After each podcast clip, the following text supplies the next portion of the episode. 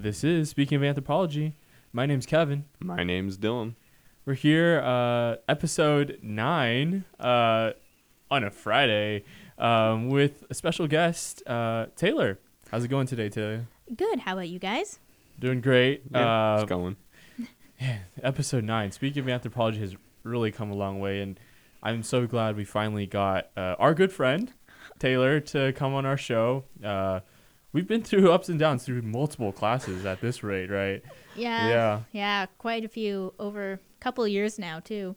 Yeah. Could you uh, share a little bit about yourself? Um, so uh, my name's Taylor Vollman. I'm a senior here at UAF in anthropology. Um, my focus is in archaeology, though, um, unlike these two. But um, it's it's I really enjoy it, um, and been an anthropology major since I first got to campus. So taken quite a few courses with pretty much most of the professors that we have. And so, just to start us off with our uh, little list of questions, I'm curious, uh, what got you into anthropology in the first place? Well, that's kind of funny because I originally was going. I applied to UAF as a sociology major, which no longer exists. Yeah, no, it doesn't. But um, then I realized that's not exactly what I wanted to do, and I liked history, and I somehow thought anthropology would be halfway in between, which it really isn't. But um, then I ended up really enjoying it. Um, one of the first classes I took was um, Anthropology 101 here, which um, is a discussion based class. And you get to explore all four of the subfields in a little more depth. And I really, really loved that. And so it got me in, hooked, really. so here I am four years later. and so, was that class then also the class that not just got you into anthropology, but also archaeology, or did that come later? Um, I, I always kind of thought I was going to do archaeology. Um, I think. I don't know now that I think about it, but I liked history and I was like, okay, archaeology is more of an in between on that. And um, then uh, uh, Jamie Clark uh, was the professor for Anthropology 101, and she's an archaeology focused professor. And so I took more classes with her and I really liked it. And uh, now I'm in her 400 level zoo archaeology class, and which is what I've kind of decided I want to focus on. So I really like that. So you mentioned zoo archaeology. Uh, for for all our listeners, uh, could you maybe share what it may be or what it is, Okay, or well- from your current academic experience, of course? Yeah. Um, so uh, I guess the simplest definition is that it's archaeology focused on uh, animal remains um, and using that to look at things like diet or uh, environment um, are like two of the big main things and social interactions is a, another main thing because you can kind of if you can based on like who's getting the best cuts of the meat you can tell who might be like a little higher up in society versus other people like the other areas of the site. That's usually applied to more complex societies um, and like hunter gatherers it's harder to parse out but it's there still. Um, but that's the basic thing and you can also especially uh, what i've been doing for my research project is you look at the bones under a microscope to see for things like cut marks and uh, carnivore damage. So like there'll be like tooth puncture marks um, and acid etching which can be a sign of like dogs swallowing small bones and then pooping them out and you find those uh, mostly with like small like hand and feet bones but it's really interesting and also for like burning damage um, and try to get at cooking which is hard to see but that's one of the things that a lot of people want to look at So then, I'm curious, when did you like first start studying zoo arc? Right, like, w- was that something that you were able to be introduced to when you were introduced to archaeology broadly, or? Uh, no, not r- really that much. I, I just kind of decided I didn't really like lithics that much, which is the other one of the other main focuses of archaeology, which is stone tools. And while they're very interesting, they just don't fascinate me as much as animal bones because I feel I, I like things like looking at cooking practices or um, social interactions more, which you can get at with lithics, of course. But um, I don't know. Also, just identifying bones is a little bit like puzzles, and I love puzzles. I've always loved puzzles, and I think that's kind of what I got me into it. Although, like with lithics, the one thing I was like, ooh, I could do like debitage and try to like piece it together, but that would be way too mind numbing for me to try to like come up with a core based on all these little tiny pieces of stone. Whereas it's a little easier sometimes with animal bones, although they can be really fragmented and tiny, and then it's just like, yes, this is some part of an animal. We can't tell you what animal or what part, or you can kind of narrow it down, but not that much. Yeah, some some animals they don't got very big bones, do they? You know, you have fish bones and stuff. They can be. Yeah, and then it gets into issues of preservation. That's a, I think another reason why a lot of people focus on lithics is, especially in Alaska, there's not as many sites that have really good uh, faunal bone preservation. Um, so you are only left with the stone tools and things like fish and like small bones really disintegrate easily. Um, or the issue is that if it's an older site that was excavated like 20, 30 years ago, they didn't uh, go through a screen with it, or the screen size was so big that you're not going to catch anything that's like smaller than a fourth of an inch, which is most fish bones that you're going to find, a lot of bird bones, any like small rodents or uh, mammals. So, kind of biases your sample at times, but that's something that zoo archaeologists are working on. It's the that's the uh, one of the important aspects of anthropology and archaeology that we've discussed before is is that it in technology and methodology it keeps advancing right and so you can see you know as you were saying 20 30 years ago they weren't doing this but these days the state of the art for the field has progressed a little more yes, and also though I would say one of the other issues with zoo archaeology is you find that a lot of sites aren't like the excavation isn't usually led by a zoo archaeologist because you don't know if you're going to find any bones because the preservation could be so bad that there aren't any. And so a lot of times sampling strategy is changed once they find that they start finding a lot of bones, which kind of biases it too. yeah i can see some problems with doing that because yeah, Yeah. Mm. I mean, it depends on where it is. I would say most um, people screen to some extent, or at least most of it. Um, like when I went to field school this last summer, we screened everything, but the screen size is still pretty big compared to um, what you would need for rodents or birds or fish. So I think it's like if you find if you start finding that there's a lot of fish bones, then you would switch to a smaller screen size. But most people now screen, depending on your area of the world, because certain areas have certain standards which aren't maybe the best, but it's just what everyone does, which I know, it's a little interesting there. a little bit of like the geography of the sciences right what people are doing where with them Yeah, exactly. So to to really think about archaeology and zoo arc in a in a wider lens, right? Um, you know, we, we all had archaeology at 200 here at University of Alaska Fairbanks, and we uh, you know practiced uh, the you know going out into the field, uh, finding a site, and uh, you know digging or uh, excavating layers, and then uh, putting it through the the the, the was it the s- the screens and the the sections. Clearly you can tell both uh, well at least i am a cultural anthropologist so not as well versed in archaeology but that's why we have our expert here.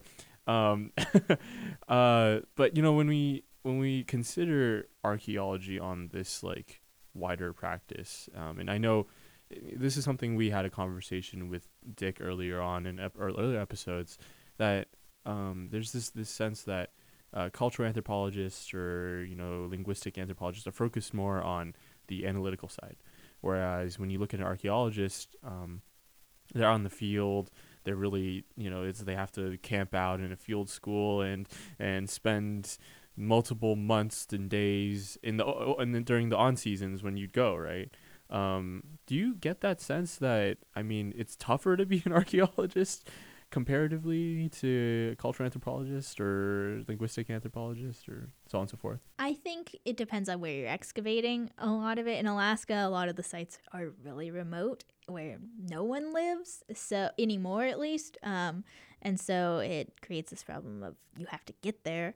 And then luckily, my field school was like on the road system, so I could come back to Fairbanks every weekend. But if you're out somewhere where you got there by plane, you're stuck. Like you're there the whole time.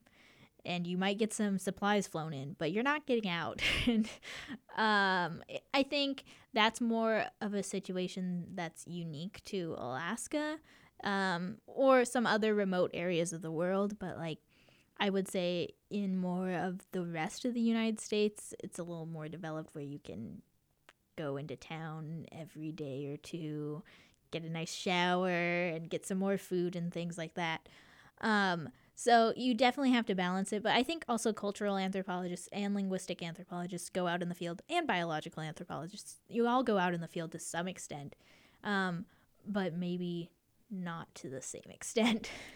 Well, yeah, the the field setting is going to change, right? Because for most cultural anthropologists, the conceit is the field site is going to be where people are, and archaeologists don't they only need to be where people were. They don't need to be where people are. And so that can change things right? Where up here like cultural anthropologists they do go out to very rural communities.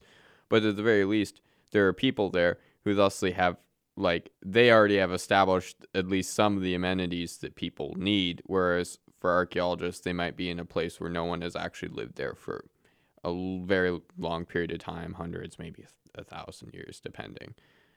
So very, very different. Yeah, that definitely changes things. And as far as like analyzing things, I would say that a lot of archaeologists aren't employed in a way that they can analyze it. Um, there's a lot more archaeologists who work seasonally, um, just doing excavations. You can be a shovel bum for a while. Um, but if you want to actually have like year round work, you are going to be analyzing things mostly in the winter up here, but it the yes. field season changes depending on where you're excavating, of course. So that varies. Yeah, and we've in, discussed in shows past like the how Alaska for a lot of it you have like the three or four on, and then like you know eight or nine where you you're back in the lab or in the museum, you know, yeah, or setting up for the next analysis. Season. Well, yeah, that is that's the other thing, right? Is is that even when you're back, you know, not all your time is going to be spent on one thing or even on one project. So plenty of folks they come back, they're doing analysis on one thing, planning another project, writing grants for a third or fourth, or yeah. Yeah, you have to be thinking quite a few months, if not years, in advance to try to get uh, where you want to go. Or like a lot of times um, archaeologists are employed by companies that um, have to have a cultural uh, resource or cultural heritage survey. I can't remember the exact name of the survey, but you have to have a survey to make sure that there's not archaeological sites um, where you're planning on building something, um, which make I mean in Alaska that's like there's a lot going on with that. Other areas it's been more extensively done in the past. So that varies. And then also, sometimes that can lead to you doing like a salvaging ex, um, excavation. But like that's you have only a short amount of time to excavate everything, and then it's the development's still going to go on, anyways. Or you can be like, all right, there's no sites in this area that we saw in our survey, which sometimes misses things, but at least you tried to find them. it's an imperfect process for sure. Yeah. Well, and you can't excavate everything. That's the issue. There's like it's not like we can just tear up the entire globe to find all cultural yeah. heritage sites just ever. Remove entire layers of the earth just to find every last drop of our history. Yeah. Let's begin with the lithosphere right now. this is speaking of anthropology. My name's Kevin. My name's Dillon. Uh, we have a special guest on our show today, Taylor. Taylor, have any? Do you have any favorite songs that you like to share with everyone today? Um, yeah, so I chose a couple different songs. Um, the first one I chose is Love Me Two Times by The Doors, which is one of the songs we listened to at my field school this last summer, so I thought I'd play that. Alrighty. This is Love Me Two Times by The Doors.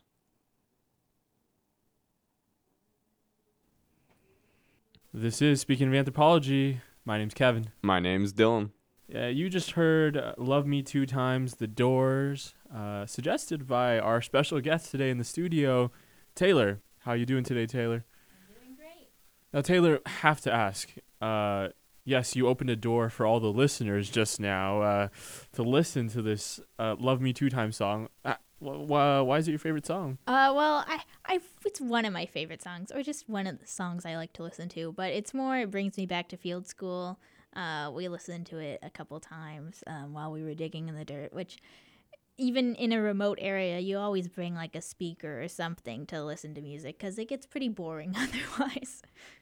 Yeah, this is this is very interesting because um, a few shows back we talked to Dick, and uh, he mentioned at the field school, uh, you know, you'd have some folks playing certain music, and then the next person would come on and then cue their music. Um, I, I mean, I, I'm just curious, was there ever a, a showdown or a Rochambeau?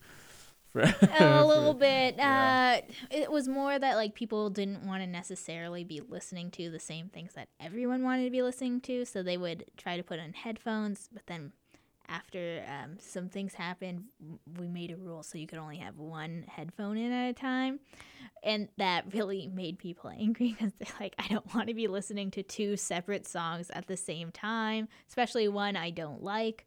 Um, and we had a few people who were really opinionated about the songs they liked, which was fine. And um, we would play their music quite a bit too, because they, I mean, they still liked a variety of songs, and you're always going to find something that everyone can pretty much agree on. But no, yeah, it can get a little contested at times. the politics of music at a field site. Um, this is something that uh, is always interesting. I think a lot of anthropologists um, who you know aspire for a, a career um, will will get involved with the field school, and it's kind of uh, your internship opportunity, right? In a way. Um, can you talk about maybe a few? So yeah, you've been to one field school, and you know you've also uh, traveled and studied abroad, right, and had different experiences. Can you talk a little bit about maybe field school and what you guys found there? Um, so we were actually excavating at two separate sites during our five week field school, um, which was awesome. We got to experience some things uh, that were a little different from each other, especially based on where the sites were, because one was in a wooded area and one was in an area that wildfire came through like 10 years ago. And so there were no trees, which was nice because it kept the bugs down because there was wind all the time but it was also you had no shade and it was 70 degrees in the hot sun and so that got really old really quickly definitely got pretty sunburned at field school um, but i mean it's more you i think it's a good chance for you to find out if you really like archaeology uh, because you're either gonna like meticulously digging in the dirt or you're not and um, if you don't, you probably shouldn't be uh, taking that as your like main uh, source of income, possibly. But um, if you really do enjoy it, and you're always gonna make you know, great friends there, you're gonna meet some cool people. You can definitely work for a few years or more, like just traveling around, going to different excavation sites throughout the world because they always need more people. Because mostly um, people who are leading the dig they don't always dig themselves. They're more leading the crew and you have to have a lot more people doing that than leading. So um, it was a good experience. I really loved it. Um, met some great people really learned how to dig in the dirt which sounds crazy but you gotta like gotta go in different centimeters and you have to have uh like nice uh, walls as you go down because you're digging in usually meter by meter units. Um, and then you dig within those units in like a quad, so it's like 50 centimeters by 50 centimeters.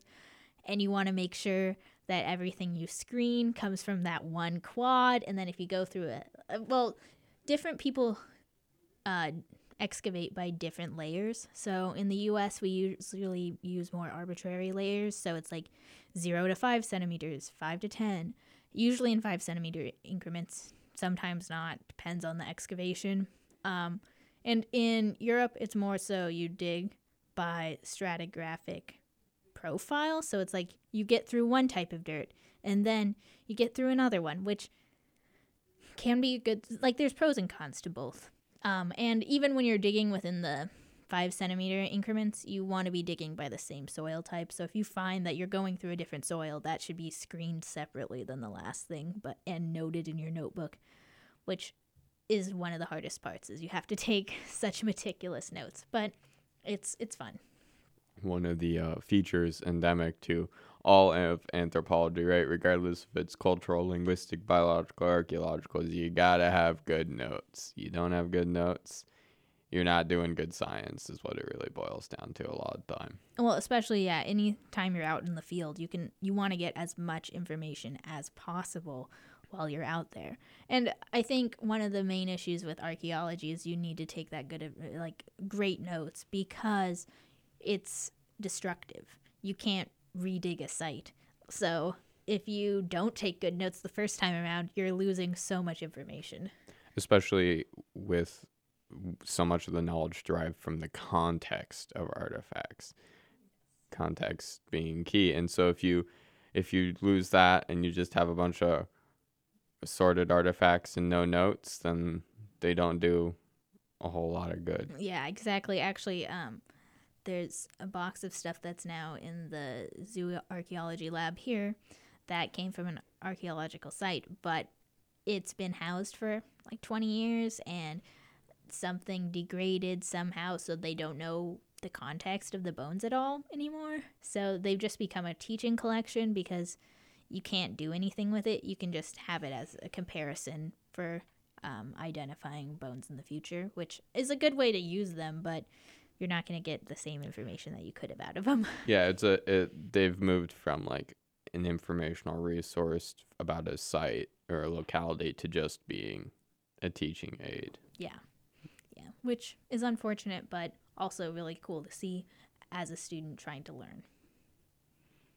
This is something interesting that I'm, I'm considering right now. Um, you you know, you we all are at university. You know, we travel, and when you travel somewhere, you have to pack. You have to prepare for this long journey. And I know if you're at field school, you're out there for quite a bit of time, right? any recommendations for packing or you know is there one thing that you're like you're uh, you're in the middle of this site already in the middle of nowhere and you're like gosh darn Taylor, I, I should have packed it. You know, oh no, you know, is there anything? oh man, well, I mean, you definitely need a tent. and um, a nice sleeping bag is good. When I was there the first week, it was really cold every single night. By the end of it, it was mid June, and I couldn't, like, I would wake up before my alarm because I was too warm. Um, but also for me, I got a very nice sleeping pad because I'm like, I'm sleeping on the ground for five weeks. I do not want to be just sleeping on the ground. But there were some people at my field school who didn't bring a sleeping pad at all and just slept right on the ground, which is fine. But I just know I couldn't do that. It would wreck my body. um, also, I would say pack a lot of snacks. Like where I was, we had to uh, hike a mile in and out each day. So we were hiking over two miles a day. And I didn't realize how much food I could eat when I was working that hard because I hadn't worked that hard in a while. I mean, the joke is you go to archaeological fat camp because you lose so much fat and gain so much muscle just from having to get to the site and excavate. You get some nice arm muscles from screening bucket after bucket and uh, just troweling in the dirt. It's you wouldn't think of it, but it it really adds up to, to all the listeners, don't go to the gym. Don't go work out. Just go to field school. really, I mean, you like the first week we were pretty slow going up to um, the site we were working at, but by the end we could like get in and out pretty quickly. A little out of breath, but pretty quickly. this is something I'm also curious about. I mean, logistically, for you know, I know that you know whoever sponsors, like the university, an example sponsors uh, the logistics behind traveling and then you know packing all the supplies. Um, were you were you involved a little bit with that? And could you talk about maybe how much there was? I mean, other than personal gear, right? Other than personal gear, um, a lot of it was tarps because um, at the end of you excavating, you have to backfill the pit you dug. So um, you put what you're screening on tarps and then you shovel that back in. So a lot of it was tarps. You also have to carry the screens and then a total station. Um, so that was heavy as well. We also had, uh, for the second site we were at, we had to bring a chainsaw because it was in an area that burned and there were all these down trees in the way. So that was crazy getting there the first day without a trail. So, um, which was an adventure, and you definitely have a lot of stories afterwards. But um, I don't know. You, you get strong at carrying things. And the problem is with screens, especially, they're just so awkward to carry that you get tired doing it, but it's got to be done. It's got to be done. It's not like uh, you're at one of them dig sites that can afford to Im- be importing pack animals and then everything. To be, uh, Yeah, well, yeah, and like where we were at, a lot of times we were hiking through the swamp. So, like, if you're hiking with a pack animal in the swamp, it would just make the trail so much worse. Like the first day when we went to the second site where no one had been in a few years, or maybe the second day. The first day was rough because we had to make the trail, but like the second day, it wasn't too bad. We actually didn't have to bring like waterproof boots. You could get to the site pretty easily, but by the end of it, I mean, one of like the main trail was a swamp for a good like maybe a third of it, fourth of it, somewhere in there. And so you had to wear like extra tufts or something. maybe uh, you know a little bit of environmental archaeology for future archaeologists to see where their predecessors were by where they uh, start carving out game trail looking things Yeah, and dig exactly. sites. Yeah. So, yeah, I, this comes to mind, and I, I want to hear your perspective, Taylor, um, and, and Dillon actually. And we we've talked a lot about this, but um, you know, those who think about anthropology think about it as Indiana Jones, Tomb Raider, uh, Lost City of Z. Uh, uh, those are the things that pop in my mind immediately.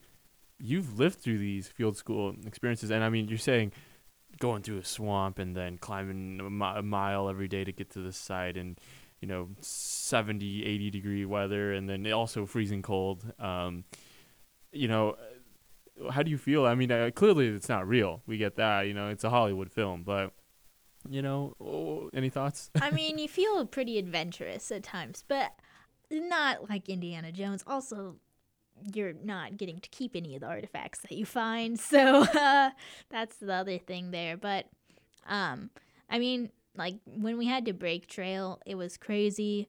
Uh, some people got heat stroke.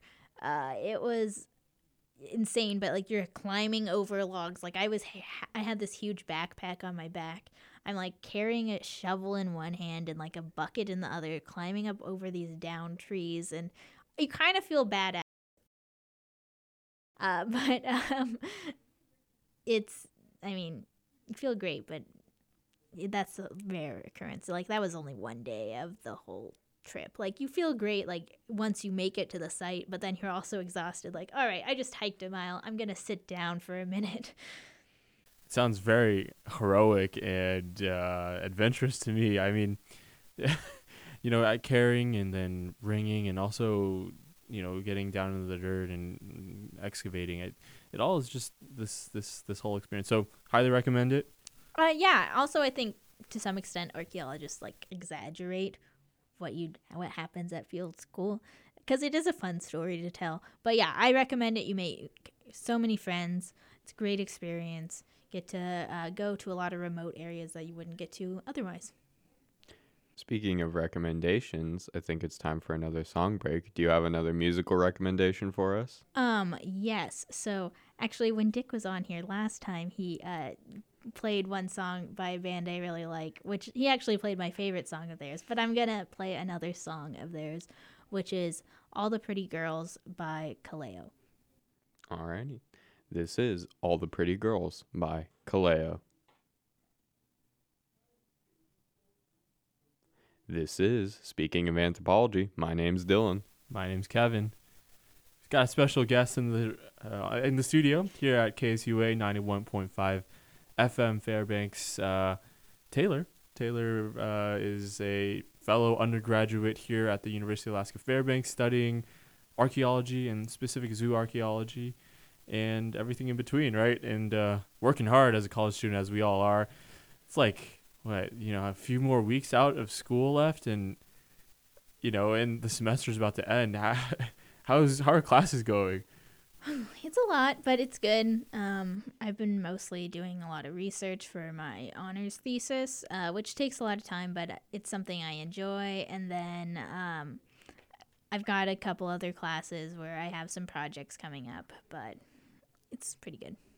Speaking of projects, then uh, you've you know mentioned I think a little bit, hinted out a little bit that you have a ongoing research project, and I was wondering if you could discuss that a little more for our listeners. Okay, so I don't want to mess up the background information because I'm not as familiar with the site as other people are. Um, but I'm looking at these bones that were excavated. Well, the site has been excavated two times. One was, I think, in the eight, late 80s, early 90s, and then one in the early 2000s. Um, and so it's these caribou bones, mo- predominantly caribou bones. Like 90% of the site is caribou bones, uh, with great pres. I mean, for Alaska, great preservation, just like all bones that um, have been excavated, but no one's been looking at them. So they've been sitting in the museum for a couple decades. Um, and it's a really interesting site because there's so many bones. And so they've kind of had it so that the previous zooarchaeology class identified one level of bones. So like zero to four centimeters or zero to four inches. These were excavated in little different units than a lot of sites are. Um, and so a previous class did that, but then in order to publish any data off of what they um, collected, you have to do a taphonomic analysis of them which is you look at the bones under the microscope to see what happened to them after the animal died. And so I've been doing that. Um, Dr. Clark has been training me on how to do that, and I've been going into the lab a few times a week, and I look at these bones under a microscope to see for cut marks and carnivore damage. Also, like if there's percussion damage, so like if people are trying to make stone tool or not stone tools, but bone tools out of uh, these bones, um, things like that. Uh, mostly, I've been finding a lot of dog gnawing and quite a few cut marks too. And if you like, hopefully, I'll be able to get at things like butchery practice um, based on the cut marks and where they are located. So, pretty much when I find a cut mark, I take a picture of it and then I draw where it is on the bone in like a booklet thing that I have. So, I do that a lot. And that's same with uh, dog gnawing marks or uh, tooth punctures. So like they just little puncture marks in the bone, which is really cool to see because then you can like see maybe even the size of the tooth kind of if they're really good or you can get especially if they're on like both sides of the bone you're like okay this dog most likely a dog had this in its mouth which is interesting and with that you can get at things uh, possibly relating to if the people were feeding dog specific elements of the body. So, like, are dogs only getting access to vertebrae, or are they allowed to uh, bite at like humerus or um, any limb bones? Get get a glimpse into you know what what what is considered or might have been considered dog food and and suitable for them versus what wouldn't have been traditionally and stuff. Yeah, exactly. So uh, you know, one of one of the the questions that we, we always have uh, for our guests, and sometimes they, they run on, um, you know, and we, we started off the show uh, ta- asking you about zoo archaeology. And of course, it's within the subfield of archaeology, but anthropology, I mean, it's so broad to me sometimes, and I, I can't understand it. Um, even though I am an anthropologist myself, uh, you know, I think that's why we all came here for an education. Um, could you maybe define anthropology for us? Taylor? What What for you specifically for you, Taylor, is anthropology? Oh man, that's such a hard question to answer. Um, I would say that anthropology has to do mostly. You're looking at. I mean, of course, humans are in the equation. They have to be. So, um, like humans in the past, present, future, but um mostly relating to culture and um, how that influences our behavior. I think is kind of a broad but good definition of anthropology. No, no, it's a good definition, I think, and that's the thing with uh this question, right? Too is is that it always gets us different responses, right? And and I think it would be um it would be a bit unfortunate for the field, right, if we got like the same response from everybody about like, oh, anthropology. You know, it's just this one thing, right? The point of the field is just that it's it's you know trying to study humans and humans are complex and that's going to make the field and the definitions and boundaries of the field complex Oh, yes, for sure. Well, and like we have a hard time defining what culture is too, so that Oh, really yeah. relates to that. you know defining uh, all sorts of definitions what is culture what is religion right you know these questions like that you know where's where does anthropology end and other fields begin right the crossover between anthropology and other fields all those interesting hybrids between our science and the others and even you know some of the non-sciences as we've discussed in the past with anthropology and art and that kind of stuff too so Yeah, it's super interesting, and that's one of the reasons why I love it. Is it- there- it's so broad, you can always find something you're interested in. Uh, Taylor, as an anthropologist, uh, do you do you have any questions for I mean us uh, specifically? I mean, and we also appreciate uh, you know all the all the work that you're doing in, in the the research and collaboration. I know uh, Dillon and I and have discussed with you and and also you know all our friends Delaney Reese, give a shout out, uh, Kendrick McCabe. Uh, you know, uh, we all have these great conversations about anthropology. But do you have any like questions that you want to ask? about anthropology to, to the listeners and maybe to Dillon and I. We can try to answer it. Uh, you know, I can't think of any because, like, I, I don't know. There, there's a lot that I could ask about, but I, I can't think of any at this exact moment. It's just such a broad field that trying to pinpoint one question is pretty difficult. when you're dealing with questions of you you know what it means to be human right pinpointing pinpointing more specific things can be a little tricky Yeah. times I guess have have you guys given your definitions of anthropology yet?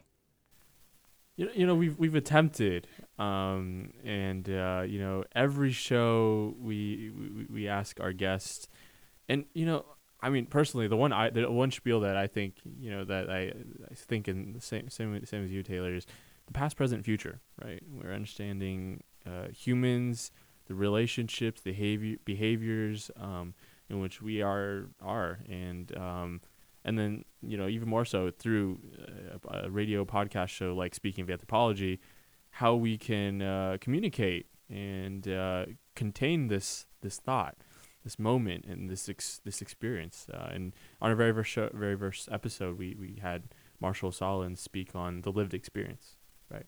And so that's something we we definitely look towards. Absolutely absolutely you know?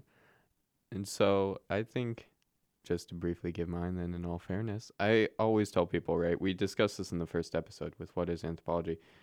I always go with the most basic thing in the world. Anthropology is just the study of humans because you know it encapsulates it. And then you want to you want to break it out get more specific get into the details you can do that but just study of humans. So thank you for coming on to speaking of anthropology here at ksua 91.5 fm fairbanks alaska and uh, i think you have one last song for our listeners for today Um, yes, uh, this is kind of a nod to my dad um, because uh, he introduced me to Stan Rogers when I was a kid. Um, so the song I have is Northwest Passage by Stan Rogers. thank you very much for coming on the show today Taylor Thank you. thank you so much this is northwest passage by stan rogers